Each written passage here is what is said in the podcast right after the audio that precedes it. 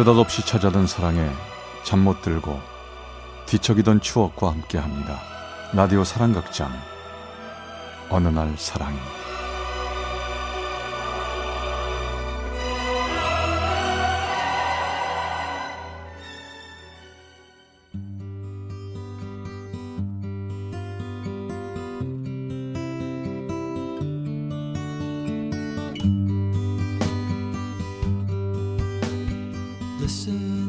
사랑의 체험수기 어느 날 사랑이 제 38화 이루어질 수 없는 첫사랑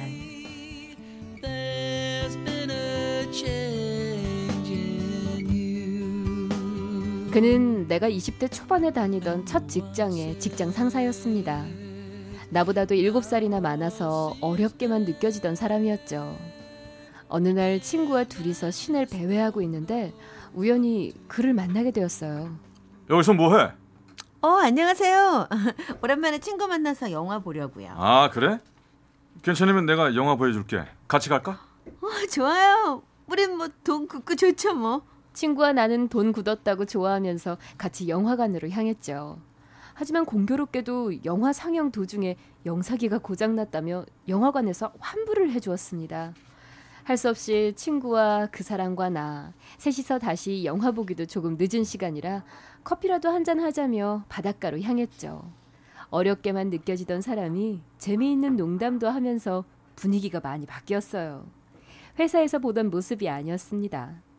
어느덧 늦은 시간이 되자 친구를 택시 태워 먼저 보내고 그는 벤치에 앉아서 얘기 좀 하자고 했습니다. 나 너 처음 본 순간부터 좋아하고 있었다. 너 그거 몰랐니? 네? 왜 그러세요? 거짓말하지 마세요. 아니야 정말이야. 널 보는 순간 좋아했어. 우리 한번 정식으로 만나보자.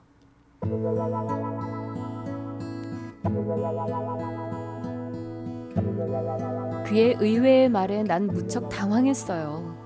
입사하고 6개월 가까이 날 지켜보았다고 했습니다. 수줍게 말했지만 글쎄 너무 갑작스러워서 아무 생각도 나지 않았습니다.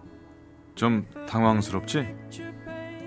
오늘은 좀 늦었으니까 내가 집까지 택시 태워줄 테니 같이 가자. 그리고 내가 한 말 지금 당장 대답하지 않아도 돼. 천천히 대답 기다릴게. 알았어요. 이제 그만 가요. 우리 집이 좀 외딴 곳이라 혼자 택시 태워 보내기가 좀 그렇다면서 같이 택시를 타고 집으로 갔습니다. 택시 안에서 우린 말이 없었죠. 전 다음 날 출근하면서도 그의 얼굴을 하루 종일 봐야 하는데 걱정이 앞섰습니다. 혹시나 불편할까 봐였죠. 하지만 그는 평소와 똑같은 표정, 말투, 나만 불편해하는 것 같았어요. 며칠 그에게서 만나자는 전화가 걸려왔습니다. 그래, 이렇게 불편하게 지낼 순 없어. 나이도 너무 많고 내 타입도 아닌데 거절해야지. 전 그런 생각으로 그를 만나러 갔습니다.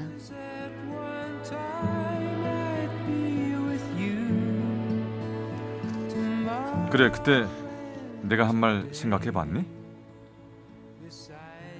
네, 생각해 봤어요. 어, 사실 우리가 만나는 건 어렵지 않아요. 하지만 전 당신을 사랑할 수는 없을 것 같아요. 시간이 흐르면 어떨진 잘 모르겠지만요. 내가 생각했던 것과는 다른 말이 튀어나왔습니다. 그의 말을 거절해버리면 앞으로 직장 생활이 더 불편해질 거란 생각이 문득 들었기 때문이었죠. 그래 뭐 결혼을 하자는 것도 아니고 한번 만나보지 뭐. 그런 후에 아니다 싶으면 안 만나면 되잖아. 좋아요. 그럼 일단 만나만 보는 거예요? 만나다 보니 그는 내 생각과 달리 꽤 괜찮은 사람이었습니다. 만나면 만날수록 내가 그를 더 사랑하게 됐으니까 말이죠.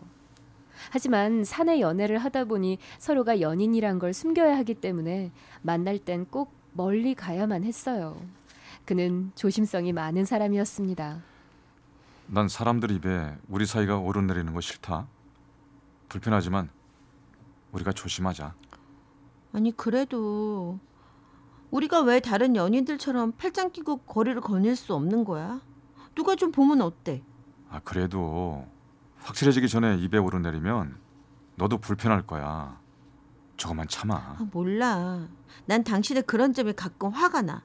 아니 너 왜 그렇게 내 마음을 몰라주니? 전 점점 불평불만이 쌓여만 갔고 가끔 그런 일로 다투는 일들이 많아졌습니다. 그리고 며칠 후 어두운 표정의 그를 만나게 되었죠. 무슨 일 있어요? 아니야 별일 아니야. 회사에 우리 둘 사이 무슨 소문이라도 난 거예요? 어, 말 좀 해봐요. 무슨 일이에요? 그의 얼굴은 어두웠고 정말 무슨 일이 있어 보였습니다. 평소답지 않게 말수도 없었죠. 사실 며칠 전 어머니가 우리 사주를 보고 왔는데 좋지 않다고 만나지 말라고 하셔서 아뭐 나도 궁합을 100% 믿는 건 아니지만 또 안 좋다고 하니까 마음이 또 그렇다. 요즘 세상에 그런 걸 믿는 사람이 어딨어요? 아니 하지만 어른들 말 무시하기도 힘든 세상이야. 지금 나랑 헤어지려고 핑계 대는 거 아니에요? 핑계? 그건 아니야. 난 나름대로 심각하단 말이야. 우리 사이는 점점 어색해져만 갔습니다. 그리고 얼마 후 궁합에 연연해 하는 이유를 다른 사람을 통해 들을 수 있었죠. 어머머머, 너 몰랐니? 박대리 형 하나 있었는데 부모님 반대에 결혼했다가 조카들만 남기고 형수와 이혼하고 그 후에는 유흥업소 일하다가 그곳에서 만난 여자분과 재혼했대잖냐. 그럼 궁합 때문에 부모님이 반대하신 거예요? 그럴 걸 아마. 어쨌든 부모님이 반대하는 결혼해가지고 피본 거라고 다들 그러던데. 근데 너 그 왜 물어보니? 너 박대리랑 무슨 관계 있는 거 아니야? 어, 아, 아니에요. 아니 그때 뭐 궁합 얘기가 나와서 얘기를 하다 보니까 그냥 궁금해져서 언니 고마워요. 물론 그에게는 그 얘기를 들은 적은 없었습니다. 우린 또 별일 아닌 일로 다투고 한 달 가까이 만나지도 않고 그렇게 불편하게 지내던 어느 날 사무실에 전화벨이 울렸죠. 죄송합니다만 박 대리님 부탁드립니다. 그를 찾는 모르는 여자의 전화였습니다. 난 가슴이 마구 방망이짓 막 방망이질을 치는 걸 간신히 참고 침착하게 그에게 전화를 돌렸죠. 그리고 온통 신경은 그 전화에만 가 있었습니다. 어. 아 그래 알았어. 내가 이따가 다시 연락할게.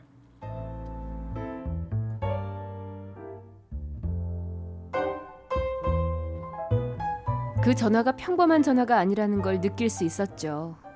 하루 종일 일이 손에 잡히지 않는 걸 간신히 참고 퇴근 후 그에게 먼저 전화를 했습니다. 그새 딴 여자를 만난 거야? 그래. 친구 소개로 몇 번 만났는데 앞으로 결혼까지도 생각 중이야. 미안하다. 아무래도 넌 내 첫사랑이라 이루어질 수가 없나 봐. 뭐라고? 아니 그게 지금 나한테 할 말이야? 아 진짜 기가 막히다. 우린 2년 가까이 만나오면서도 중간에 다투면 한 달씩 연락이 없다가도 서로 화해하고 만나곤 했었기 때문에 이번에도 그렇게 공백기를 지나면 다시 연락이 올 줄 알았지만 전 그의 말을 듣는 순간 이번엔 돌이킬 수 없다는 걸 느꼈죠. 결국은 궁합의 벽을 넘지 못한 거네. 그런 거야? 그래 미안하다. 너 좋은 여자야. 충분히 사랑받을 자격이 있어. 또 사랑받을 거야. 좋은 사람 만나서 행복해. 그의 마지막 말은 위로가 되지 못했습니다. 나도 당신 같은 남자 빨리 잊고 행복해질 거예요.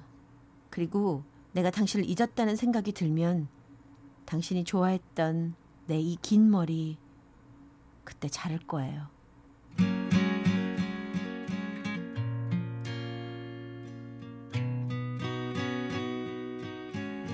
그동안 그가 다른 사람들의 눈을 피해 나를 만나온 것도 이런 날이 올 줄 알고 미리 대비한 것 같은 처참한 생각마저 들었습니다.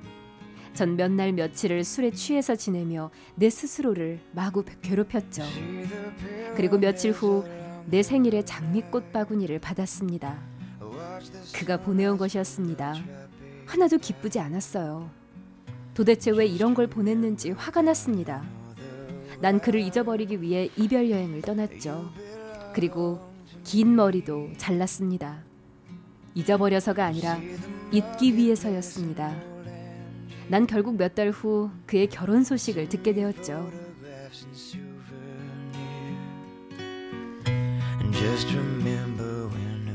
그리고 나에게도 사랑하는 사람이 생겼습니다. 지금은 그때 만난 사람과 결혼해서 아이도 낳고 잘 살고 있습니다. 가끔은 그때 그 사람을 생각해 봅니다. 그 사람과 헤어져서 죽을 것만 같은 시간들이 지금은 아련한 추억으로 남아있네요. 그런데 얼마 전 우연히 그를 보았습니다. 그는 절 보더니 이런 말을 하더군요. 그때 너와 결혼했으면 어땠을까? 행복했을까? 전 그 말에 대답 없이 웃기만 했죠. 하지만 마음속으론 나 그때 당신하고 결혼 안 한 걸 잘한 일이라 생각할 만큼 지금 행복해요. 나만 사랑해주는 남편이 있어서요. 라고 말하고 있었습니다. 그래도 가끔은 나에게도 사랑이란 추억을 만들어준 그에게 감사하고 싶은 마음도 드네요.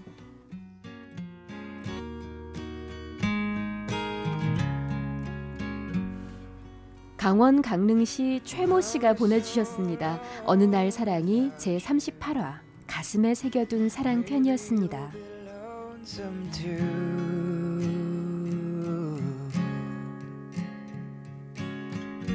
fly the ocean in a silver plane.